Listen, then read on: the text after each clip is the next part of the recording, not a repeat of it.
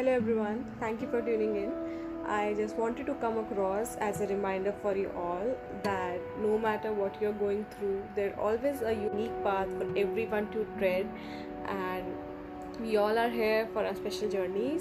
just like this hand. I mean, um, just look at your hand and just see uh, you have your own unique fingerprints, and the size of hand is unique. We all have a different sizes of our hands and fingers, and it is all unique to ourselves then why we expect that the life journey or the path we tread should be similar to someone? Um, our parents uh, our parents try hard that we uh, have a life that is quite smooth and they also try to make a path for us. But what they forget in this process is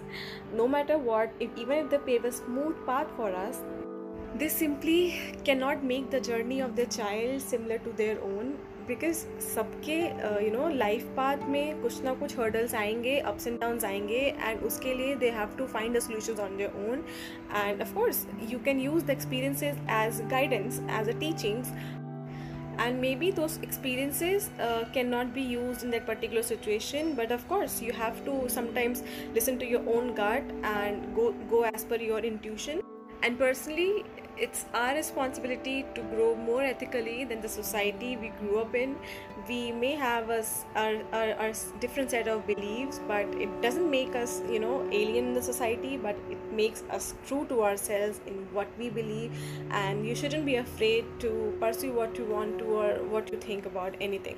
and i really wish all these turbulences and tides push you towards a life rather than drown you. And stay true to yourself. Nobody no matter what somebody says just keep pushing towards your goals. And just keep shining keep smiling and uh, keep spreading positivity as much you can